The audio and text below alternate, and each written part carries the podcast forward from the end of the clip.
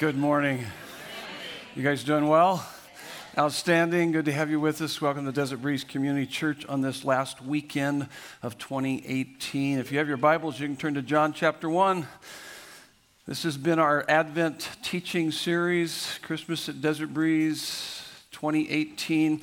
Veiled in Flesh, the Godhead See has been the title of this series, taken from Hark the Herald Angels Sing the wonder of the incarnation. We'll be looking at John chapter 1, verses 19 through 34. Grab your sermon notes out, you can follow along. So let me kind of bring you up to speed if you haven't been with us. In John chapter 1, we have the meaning of Christmas, why Jesus came into the world. The wonder of the incarnation is the light he brings. We looked at that in the first week, verses 1 through 11. The life he gives, verses 12 and 13. That was the second week. And then the glory he reveals, that was last weekend, verses 14 through 18. Darren did a great job at summarizing all three of those on our Christmas Eve. How many were here for Christmas Eve services? Man, we had a packed house for two services, had to send people to the overflow. We had a great time. It was amazing. And so now this weekend, we wrap this series up. We talk about the power he provides for life change, verses 19 through 34. And uh, this is what we need to understand about this power that he brings for life changes that nothing has the power to transform our lives, your life, my life, like the gospel of Jesus Christ. Gospel of Jesus Christ is really about intimacy with God, and nothing can transform your life like intimacy with God, like the gospel of Jesus Christ. Intimacy with God is enjoying the riches of God's glory. Talked about that last week. And the riches of God's glory is his indescribable greatness and, and unimaginable goodness. And so in our text here this weekend, we see some very deep changes in John the Baptist. And if that is true about him, though he knows very little about the coming of the Messiah compared to us, even more so should that be true about us. So let me just ask this quick question here. Uh, as we head into 2019, how many would say that you got a couple items on your list that you would like to change in your life personally? Show of hands, show of hands. Okay, not near enough people are raising their hand. So maybe you're thinking about the person sitting next to you. You have a, a number of items on that list for the person sitting next to you that you would like for them to change. Anybody would say, okay, Okay, there's a few hands there. So, I mean, whether we realize it or not, we all need change, okay? And uh, if you have a little bit of a problem trying to come up with something on your list that you need for change, just ask the people sitting around you, okay?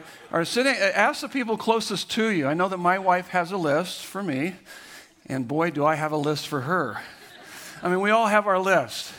We all need change, unless you've just kind of given up on it. But, but the gospel is about life change. And what we're talking about here this, uh, this weekend as we head into a new year is that we're going to talk about life change and how the gospel brings that kind of life change. Here's the thesis statement for our teaching here this morning Power for life change, power for life change happens through a healthy view of self. Healthy view of self. You'll see these three items a healthy view of self. A healthy view of self comes from a healthy view of God. You need to have a healthy view of God. And then out of this healthy view of God, this healthy view of God gives us a, a, an identity, a new identity that is received and not achieved. So it's a healthy view of self.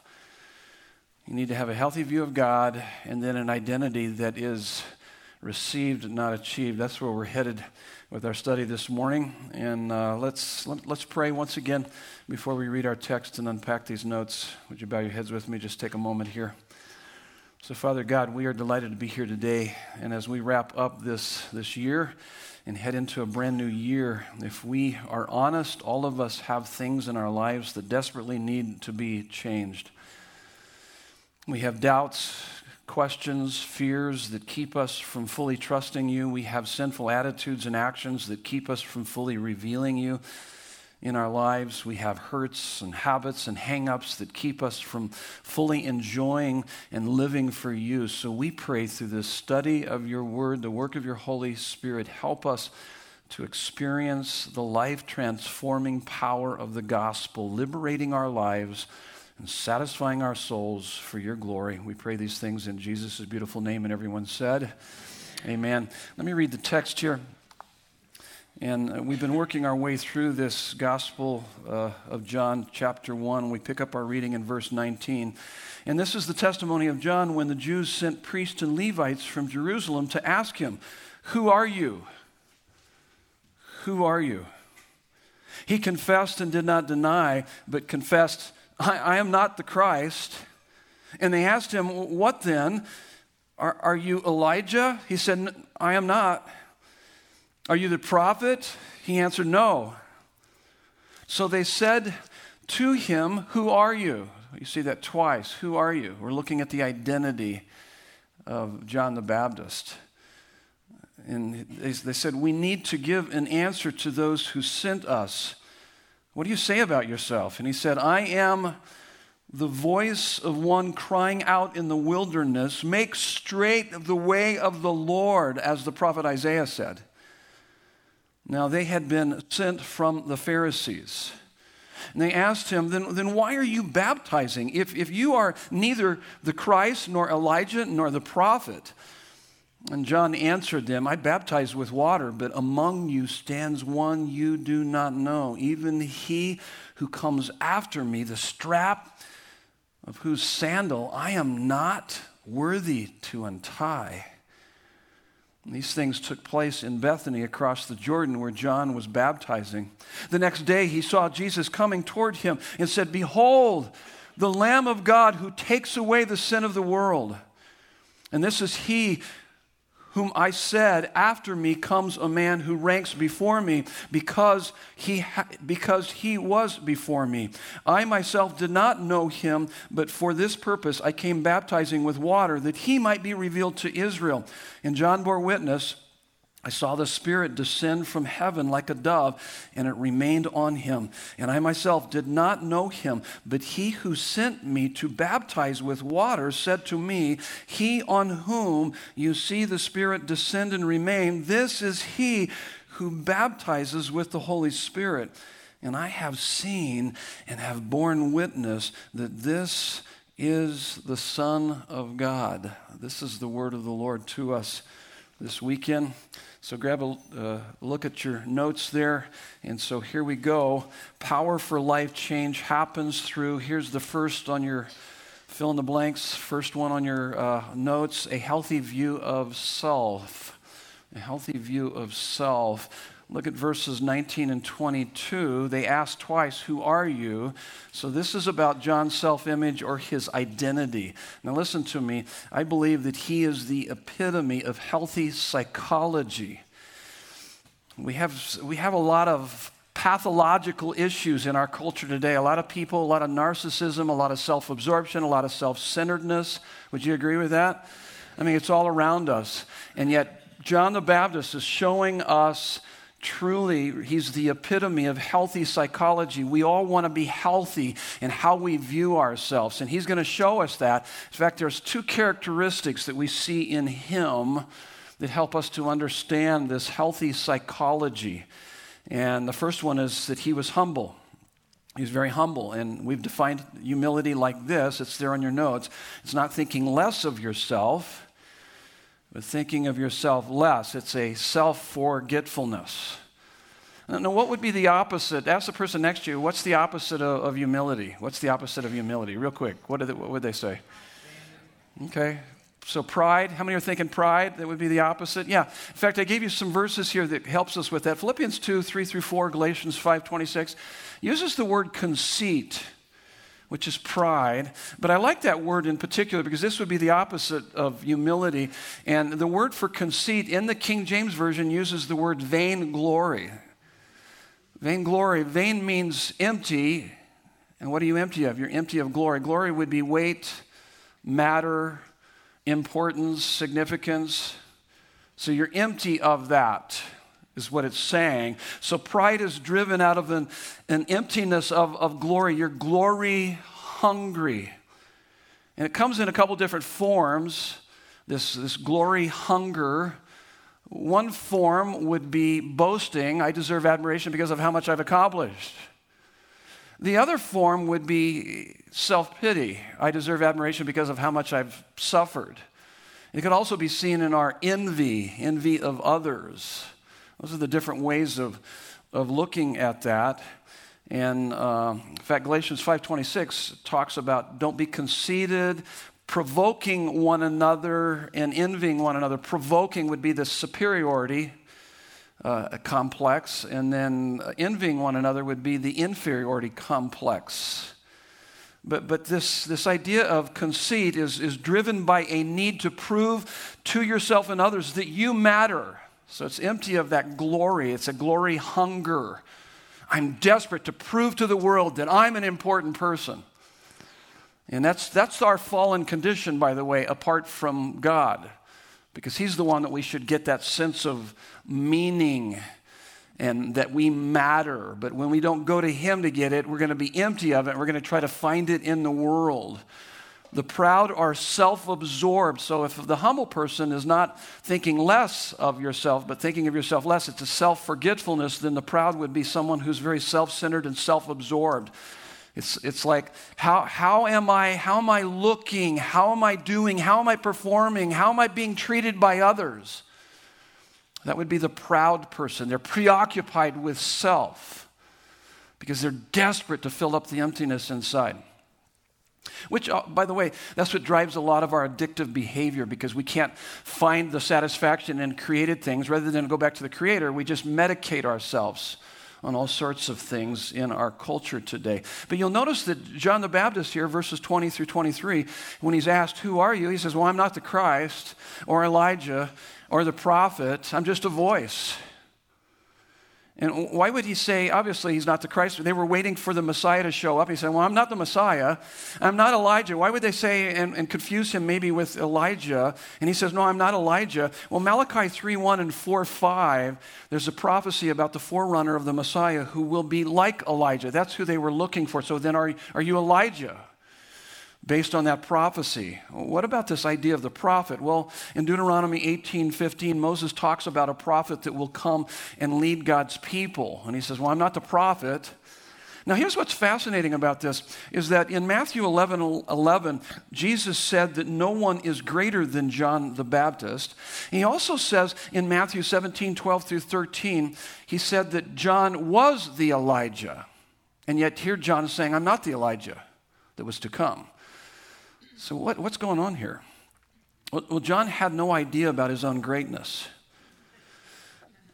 And when someone doesn't see their own grace, greatness, it's either because they are a self absorbed perfectionist, they're, they're nitpicking their life, which there is nothing more miserable than the endless, unsmiling concentration on self, or they're not self absorbed at all because they are focused on someone else. And that's what's going on with, with John, John the Baptist. In fact, he has this humility going on. It's not thinking less of yourself, but thinking of yourself less. It's self forgetfulness. Here's the next characteristic of this uh, real healthy psychology. Not only will you have humility, but you will also have boldness. There will be a boldness about your life. Now, here, here's the definition of this boldness that we see in John the Baptist it's being, it's being controlled by the love and word of God rather than people pleasing. So, a person that's bold is being controlled by the love and word of God rather than what people think about them or the rejection of people. Now, we're talking about relationships here in. Uh, so, so, let me just let me tell you this because you can see it in John the Baptist, and this applies to our life here.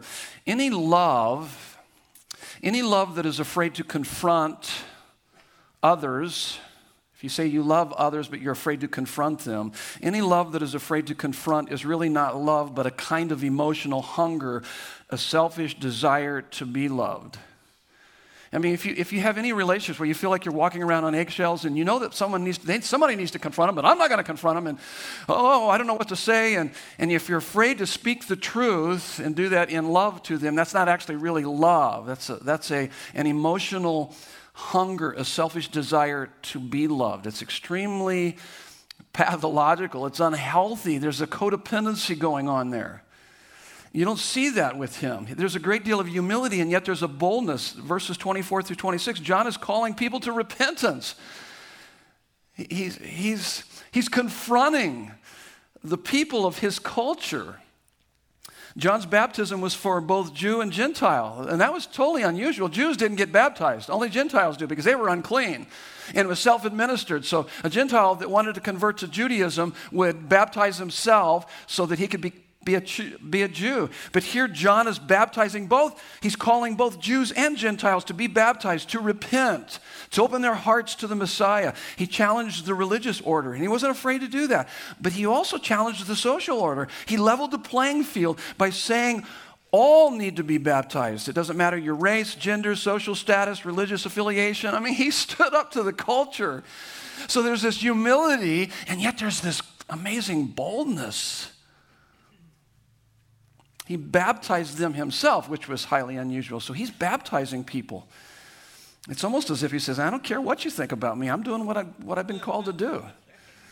And I like his attitude. It's a little bit like Paul's attitude found in Galatians 1:10, for I am not seeking the approval of man or of God. Or am I he says, For I am, for am I, he's asking the question actually, for am I now seeking the approval of man or of God, or am I trying to please man? If I were still trying to please man, I would not be a servant of Christ. Same attitude is found in 1 Thessalonians 2 4. I, I think what he's teaching us here is really, uh, he's modeling for us uh, what we are taught in Ephesians 4 15 and 25. By the way, all healthy relationships, whether it be vertically or horizontally, there will be this mutual giving and receiving of truth and love. You will speak the truth in love. And you will receive the truth in love. There should be that mutual giving and receiving of truth and love. This way and that way. I'm not going to expound on it. I've talked about it in the past. But I've got this on your notes. So, truth would be boldness, love would be the humility. But, but it's like this truth without love is self righteous superiority.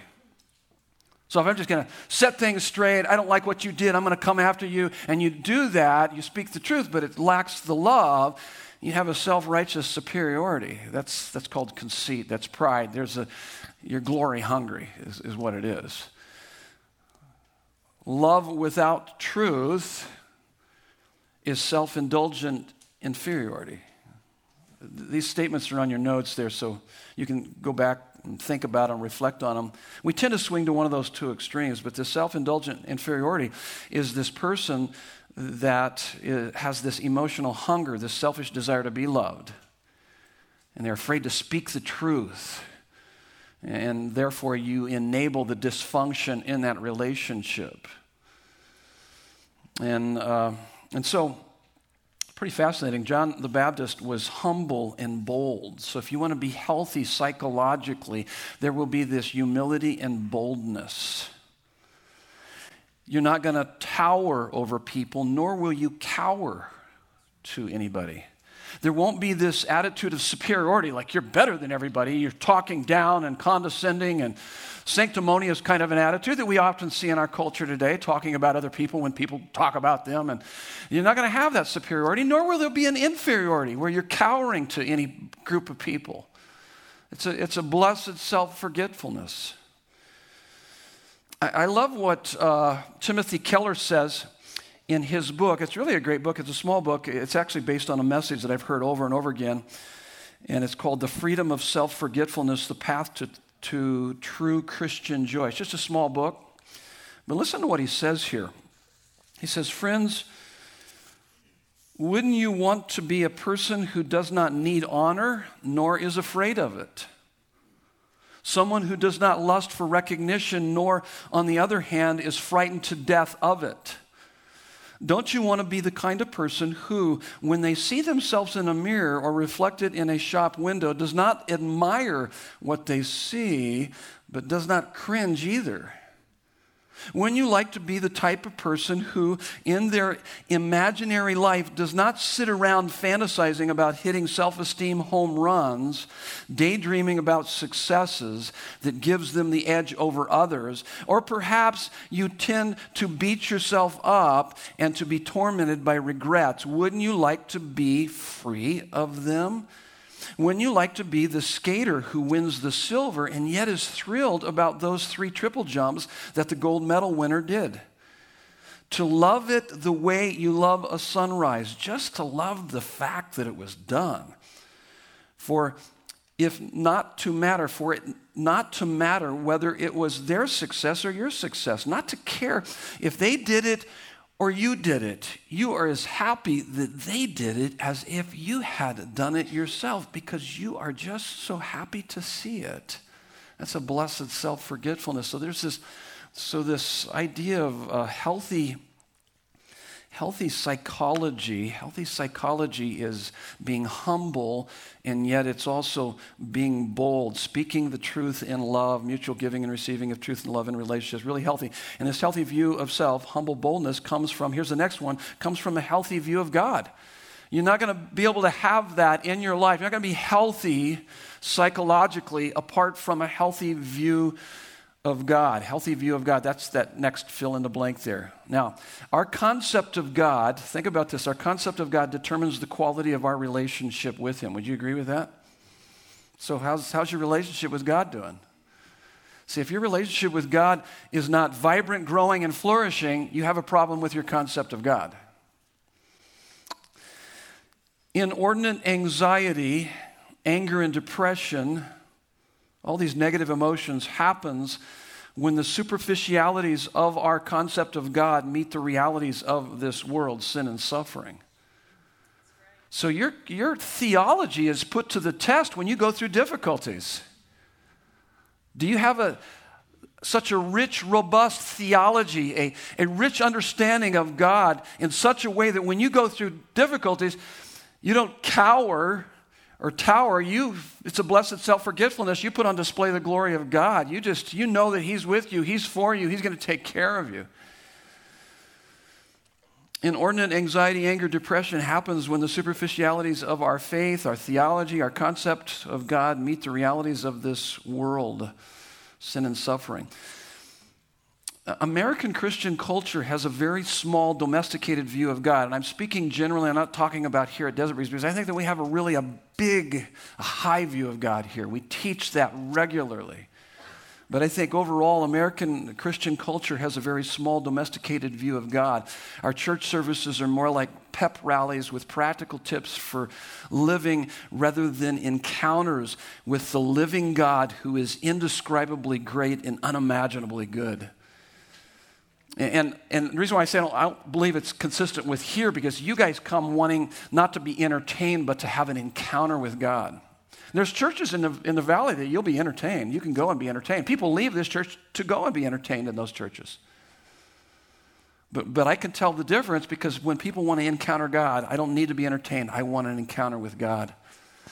And, and you can see the difference in a person's heart. That's, that's what we want. That's what the Bible teaches. Because, and the reason why you want that is because a small domesticated view of God is fine as long as your faith isn't, isn't tested, as long as your faith goes untested. But it is utterly insufficient in the middle of serious questioning and intense suffering. So, what kind of a view of God do you have? Your concept of God determines the quality of your relationship with God. And I can tell you the concept that you have with God based on how you handle trials and difficulties and temptations and, and suffering. When you go through suffering, it's going to put on display your theology, your concept of God.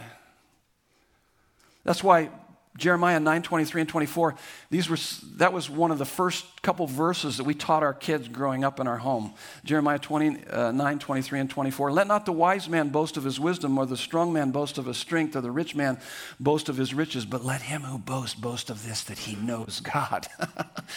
he has intimacy with God. What the writer is saying there is that the wealthiest, the wisest, the strongest, the wealthiest people on this planet have nothing on those who have intimacy with God. God. That's what he's saying.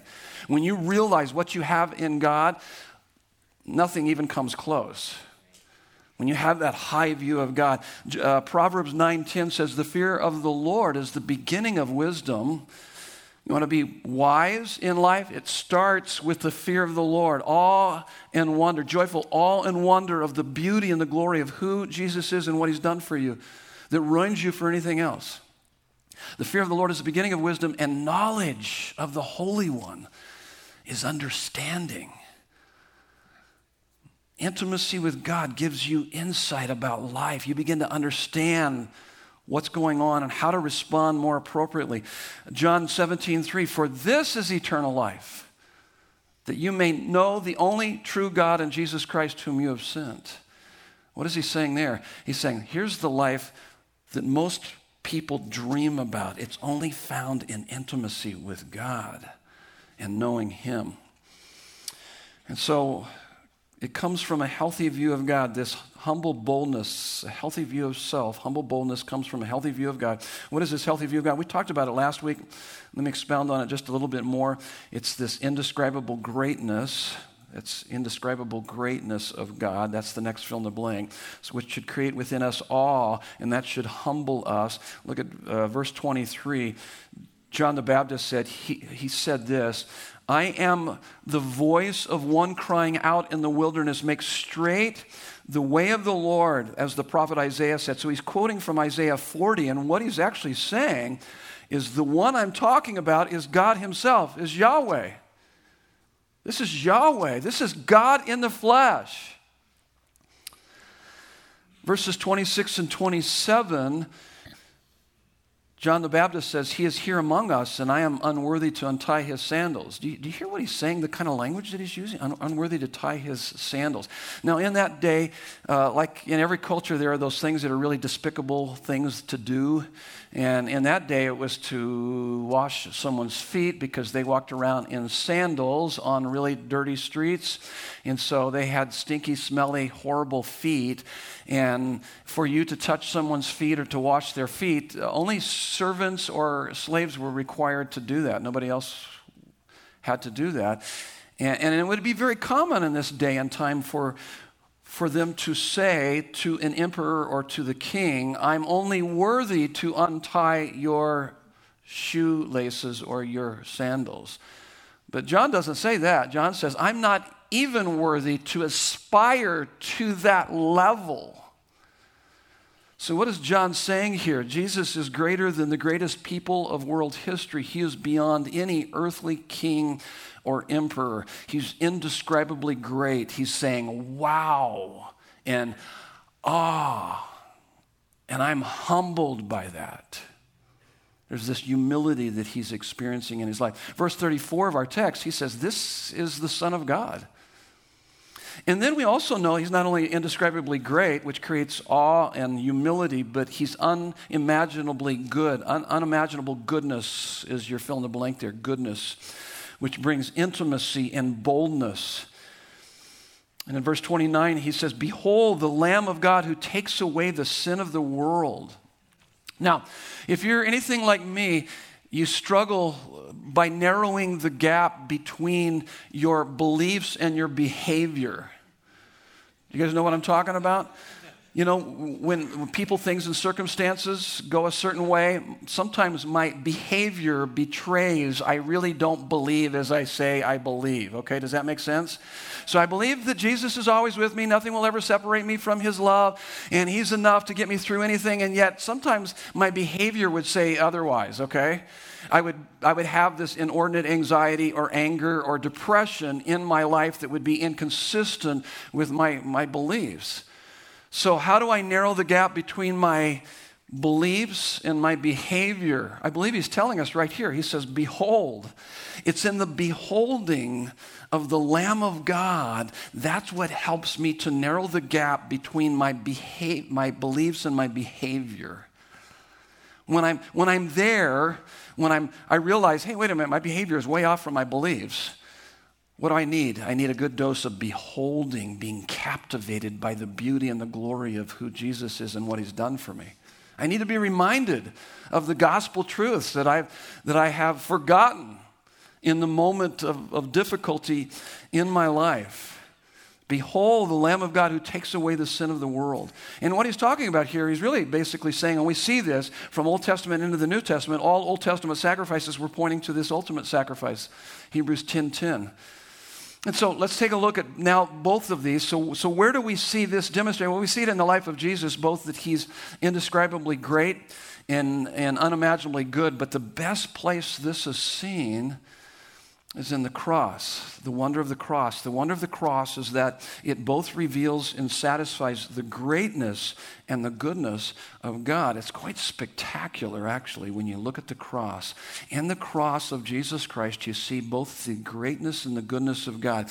The greatness of God, yeah, that He's just. The goodness of God, yes, that He's the justifier. Romans 3.26 uses that language that He's both just and He's the justifier. Let me expound on that a little bit more. See, the greatness of God is that aspect of His nature that demands punishment for our sins. He's holy and we're sinful and we're separated from Him. And something has to be done to bridge the gap that separates us from Him. God's not going to lower His standard, nor is He just going to wink at us and say, Oh, everything's okay. I approve of your rebellion against me. No, He can't do that because He is just, holy, and righteous. That's the greatness of God. But the goodness of God is that aspect of His nature that seeks our justification and reconciliation. That's His love, mercy, and grace. And what's so amazing is that when you see the cross of Jesus Christ, and this is what he's saying Behold, the Lamb of God who takes away the sin of the world, you see this collision. You see this coming together of both the greatness of God and the goodness of God, that he's just and he's the justifier, all in the same event. You see, the gospel is the good news that God has reconciled us to himself by sending his son to die in our place for our sins. And all who repent and believe have everlasting life. His greatness and his goodness put on display for us. And that should ravish our hearts. That should get a hold of us. And it should both humble us and give us confidence and boldness. When you look at the cross, behold the Lamb of God who takes away the sins of the world. I'm not even worthy to untie his shoelaces. Wow. And mmm, satisfying. He's amazing, and yet he's so satisfying. You celebrate grace, that's what we're talking about here. God's unmerited favor in our lives. You celebrate grace most joyfully when you've mourned your sin most deeply. I love what uh, Sam Storms says. He kind of really tells us a little bit, I think. It's a great book. It's called Pleasures Evermore The Life Changing Power of Enjoying God. And so, this is what should be taking place in your life. This would be normal Christianity for us that are really living in light of the cross, that we see both the, that God is just and He's justifier. He's great, He's good, in all that He's done for us. Listen to what Sam Storm says. He says, Why spend time and energy on the character and the beauty of, of God and Jesus? The answer is easy.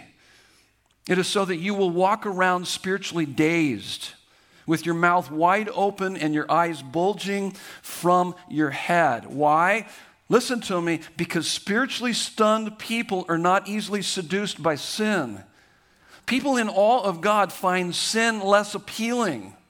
When you are dazzled by God, it is hard to be duped by sin. When you are enthralled by his beauty, it is hard to become enslaved by unrighteousness. People whose attention has been captured by the beauty of Christ find little appeal in the glamour of this world. People whose hearts are enthralled with the revelation of God's greatness turn a deaf ear to the sounds of sirens. They've heard a sweeter song. That's good stuff. That's, yeah, I want that. Oh, my goodness. That's normal Christianity, by the way. That's normal Christianity. So, a healthy view of self, humble boldness comes from a healthy view of God, indescribable greatness, unimaginable goodness. Number three, here it is giving us an identity that is received, not achieved. Giving us an identity that is received, not achieved. Now, the Pharisees are interrogating John because they are envious of his popularity.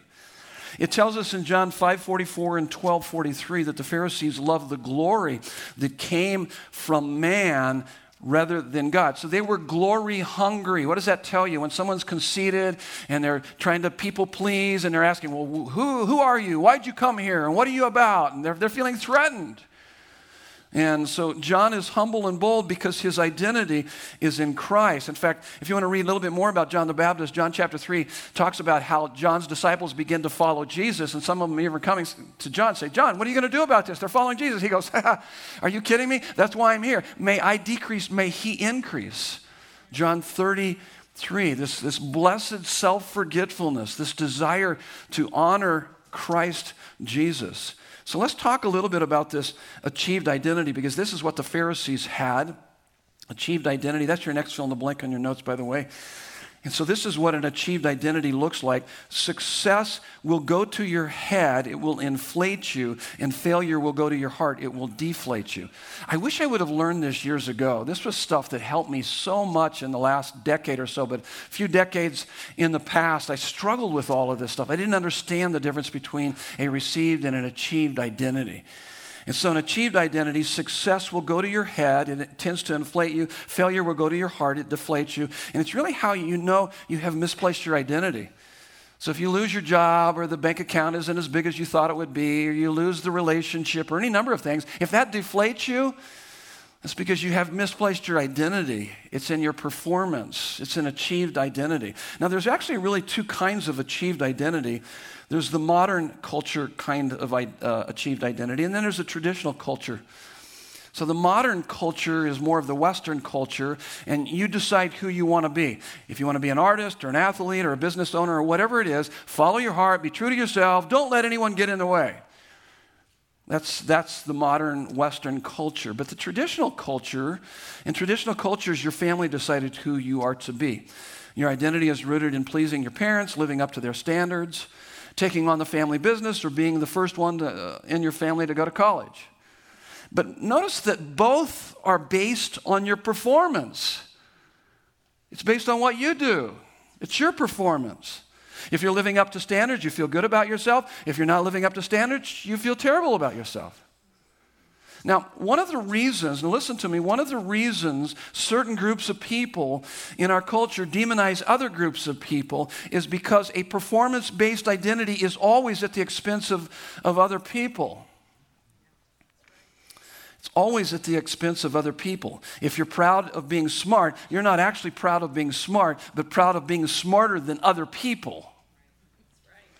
You're not proud of having money, but proud of having more money than other people. You're not proud of your political party, but proud that your party isn't like all the idiots from the opposing party. I mean, when you hear the parties going back and forth, that's, that's called idolatry. It's political idolatry. And it's, it's glory hunger, is what it is. They're empty. That's why they got to push everybody else down to lift themselves up. I mean, it's rampant in our culture today. Just look around. And that's why John the Baptist is so, so amazingly phenomenal in his humility and boldness. And you, you can see it because it comes from his, his high view of God, indescribably great, unimaginably good. It's transformed his heart, and he realizes that he has a, a received identity, not an achieved identity. See, if you're performing well, you will be bold, but not humble, with an achieved identity, this performance based identity. If you are not performing well, you will be humble but not bold. But John was both humble and bold because he didn't have a performance based identity. He has neither an inflated or a deflated ego. Now, now, let me just add to this really quick because you need to know the difference between religion and and the gospel because religion religion is an achieved identity you guys know that don't you religion is an achieved identity and by the way you can go to churches here in the valley that are teaching a form of religion they're teaching a, form of moralism with very little gospel. Yeah, they might say that they believe the gospel, they embrace the gospel, and yet week in and week out, you get a good dose of moralism. It's more about achievement. So religion says, I obey, therefore God accepts me and blesses me. That's religion. That, that's, that's an achieved identity. But the gospel says, no, no, no. God accepts me and blesses me in Christ, therefore I want to obey. See, see when you understand what you have in Jesus Christ, not by your performance, but by his performance, oh my goodness. Are you kidding me? Why would you exchange that for, for an achieved identity when you have a received identity through Jesus Christ? It's out of this world. So John knew that in himself he is nothing, but in Christ he has everything. In myself, I'm nothing. But when I look at Him and what He has done for me, it fills me with indescribable and indestructible joy. In Christ, I have all of the acceptance, security, and significance I'll ever need. Therefore, I don't work for my identity, but from my identity in Him. It's, it's not for my glory, but it's for His glory. Everything I do is for His glory. He has a received identity. That's your next fill in the blank. He has a received identity. Received identity. And this is the received identity works like this I am more sinful than I ever dared to think. And at the same time, I'm more loved than I ever dared to dream. So, the reality of our spiritual condition is that we are sinful. God is holy. We're separated from Him. We're more sinful than we ever dared to think, but we are more loved than we ever dared to dream. I mean, it, it's, it's out of this world. 2 Corinthians 5.17 says, those who are in Christ have become a new creation. You have a new identity. Galatians 2.20, Paul says, I have been crucified with Christ. So he's identifying with the substitutionary death burial, and resurrection of Jesus Christ. That's called substitutionary atonement. What he did, he did for me in my place for my sins. And so I receive his righteousness. I've been crucified with Christ. It is no longer I who lives, but it's Christ who lives in me. And the life that I now live, I live by faith in the Son of God who loved me and gave himself for me. I'm, I'm not inflated or deflated. I'm filled with his presence for his glory. That's why he says in Galatians 6:14, "May I never boast except in the cross of Jesus Christ, to whom the world is crucified to me and I to the world." So how do we receive this identity? Well, little did John know that when he said in verse 27, "I'm not worthy to untie his sandal," little did he know that this person who is so high came down so low to wash his disciples' feet. And we see that in John 13, and this was a symbol of what he was about to do on the cross. Now, if Jesus had come down from heaven in great majesty only, telling us to follow his example, I'm an example, follow my example, and you will be blessed, he would have been giving us a performance identity just like everybody else. And, and, there, are, there are beliefs out there, and there are some Christian churches that would actually teach that. That's, that's what we need to do. We need to follow Jesus' example, first and foremost. That's not what the gospel is. That's not the gospel.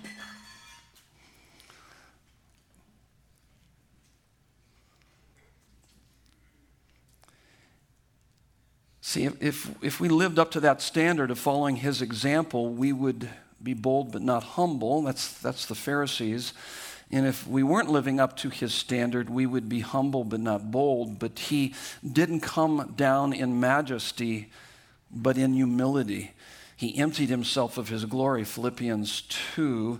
He had no beauty that we should desire him, Isaiah 53. And then he went to the cross and he performed for us. He lived the life we should have lived. He died the death we should have died. So that when I put my faith in Christ, Jesus, it's his performance that makes me right with God. He performed for me. It's His performance that makes me right with Him. So that when I put my faith in Christ Jesus, it's His performance that makes me right with God. So, what does that mean? It means that I was so sinful, Jesus had to die for me. That eliminates pride. But He loved me so much, He wanted to die for me. That eliminates fear, giving me humble boldness. Here's what's so amazing about this is Jesus is not only unimaginably good, satisfying the deepest longing of our souls, but he's also indescribably great, giving us strength and courage to face anything. So let me ask you this question. How do I know that I really get that? Because man, my prayer for you week in and week out is that you get that. And the default mode of our heart is, is really a, a achieved identity. It's more of this performance based identity rather than this received identity we have through Jesus Christ. How do you know that you get that? How do you know that you get that? Let me just I want you to squirm a little bit there just for a minute. Nobody, nobody answer out loud. So, how do you know that you really get what I've just talked about? Humble boldness. Obviously, you're going to have a humble boldness in your life, and you're going to have that sense of, wow, he's great and he's good. You're going to have that. I think you're going to tremble at God's word, certainly. I talked about that last weekend. I asked you this question which of these are least taught, the greatness of God or the goodness of God? And it's actually the greatness of God because when I come across a lot of Christians these days, I don't see them really having that sense of the fear of the Lord. There's not a trembling at the word of God. There's not, as it says, work out your salvation with fear and trembling. It's just almost a cavalier and casual attitude about God. And, and you don't see that. And so I think you you would see more of that. So you'd see a humble boldness based on the greatness and the goodness of God. Certainly all of that. So, how do you know you get it? Is this guy going to tell us? No, I'm not going to tell you. You're going to have to figure it out on your own. Now, here's you're going to be just like John the Baptist. You're going to be just like John the Baptist. You'll be a voice telling people about Jesus. Now, listen to me. You won't be able to keep quiet about Jesus. He will so ravish your heart. You don't care about what people think about you, but you will do it with love. You will speak the truth in love. Uh, in, in Acts 4, the early disciples were threatened by torture and death, but they couldn't keep quiet about Jesus. Is that crazy? Why? Because their heart was captivated by Christ. So, so how do I know I get it? I can't keep quiet about him. I become a voice in the wilderness. You'll be like like John the Baptist, a voice. You'll be a voice. I was, uh, my wife and I were at a local coffee shop here, uh, here just a couple streets over. I won't tell you the name, but. Uh, but we, we go to coffee shops a lot. But we were hanging out there, and there was a couple DBers there, and one was, uh, they were both part of Desert Breeze. One was a leader, one was an elder. And so my wife and I sat there, and then the one left, and then the elder came over and began to talk to us while we were sitting there. And I was kind of preparing for the message this weekend, but as we were talking, he began to share with us. And then when he got up and left, I asked my wife, I said, So, so what did he talk about? What did he talk about? And she goes, He talked about Jesus. And he goes, What did that do to your heart? He says, Man, it stirred my heart. The way that he was talking about Jesus. And we talked about a lot of things, but he, he talked also about Jesus and about some things that he had been studying, about what God had been doing in his life. And he began to tear up as he shared with us, and it stirred our hearts and our appetite for Jesus. And I go, What did that do to you? She goes, Oh my goodness, it made me want to go home and read my Bible. Not that she doesn't read her Bible, she does a phenomenal job reading her Bible, but he said it stirred up within, within her. And I said, It did me too. I said, Isn't that amazing? He's a voice. He's talking about Jesus. He's talking about what's, what's almost second nature to him. Because you see, we are what we love, and what we love, we talk about. So all you got to do is listen to what, what do you talk about? I ought to be able to come to you and we sit down for any length of time. There should be a, some Jesus coming out of your life, okay? You should be saying, Oh man, I've been, I've been studying this verse and this has been speaking to me. It's so comforting and yet convicting. Oh my goodness. So, so do you stir people's hearts for Jesus? That's, that's my goal. Every weekend, when you come in here, I'm not giving you a lecture, more information. Yeah, you're going to get information, nor is it a motivational talk, action steps. Yeah, you're going to get action steps. No, I want your heart to be stirred for Jesus. If your heart's not stirred, man, where's your heart? And what am I doing? I need to do a better job. I want so desperately for you to be captivated by Jesus more than anything. And that's, that's what we'll be like. You'll be just like John the Baptist. I'm just a voice. I don't have to feel like I'm eloquent or a great person in myself. I'm a nobody. But when I talk about Jesus, then I know that the power of God is coming through me and into other people's lives. It will be natural. It'll be the overflow of your heart. Don't coerce it. Don't manipulate it. Don't control the conversation so you can get it in there sideways. It's gonna, if it's in there, it's coming out. That's all I'm saying. I mean, if you're walking in vital union and communion with Him, it's gonna come out of your life. You're gonna talk about Him. John the Baptist couldn't help but talk about him. Now, if you're abrasive when talking about Jesus, you don't realize he had to die for you. You need some humility. If you're afraid to talk about Jesus, you don't realize he wanted to die for you. You need boldness. You need to spend time with him. Now, this is how I'm going to end. There's a new song by Casting Crowns. It's actually their whole CD. It just came out this last year. It's called Only Jesus. And it's a song, it's the cover song for, the, for uh, that whole CD. It's a phenomenal song. I just want to read to you some of the words because this is my heart for me and for you as we head into 2019. This is what he says. This is the beginning of the song. He says, Make it count, leave a mark, build a name for yourself, dream your dreams, chase your heart. Above all else, make a name the world remembers. But all an empty world can sell is empty dreams. That's what he's talking about there. I got lost in the light when it was up to me to make a name the world remembers, but Jesus is the only name to remember. I would sing it, but I would wreck it, okay? And it's so much better if you hear the song, okay? So if you go online, you can hear it on YouTube or something like that, but it's just, it's beautiful. To make a name the world remembers, but Jesus is the only name to remember. And then he says, the, the, group goes on says, and I, I don't want to leave a legacy. I don't care if they remember me, only Jesus. And I, I've only got one life to live. I'll let every second point to Him, only Jesus. All the kingdoms built, all the trophies won will crumble into the dust when it's said and done, because all that really mattered did I live the truth to the ones I love? Was my life the proof that there is only one whose name will last forever? Jesus is the only name to remember. We're going to pray that. But uh, let me just say, next weekend we start a brand new teaching series, 2019. Unstoppable force. We're going to be working our way through 1 Timothy. The gates of hell won't prevail against us. We're going to talk about this unstoppable force, the church, us, and we're going to also talk about how to become everything Christ died to make us. That's where we're headed in the new year. Would you bow your heads with me? Let's pray. I'm going to pray that song. So, Father God, may we your people at Desert Breeze be a humble and bold voice in the wilderness of Phoenix and beyond in 2019. We don't want to leave a legacy. We don't care if they remember us. Jesus is the only name we want people to remember.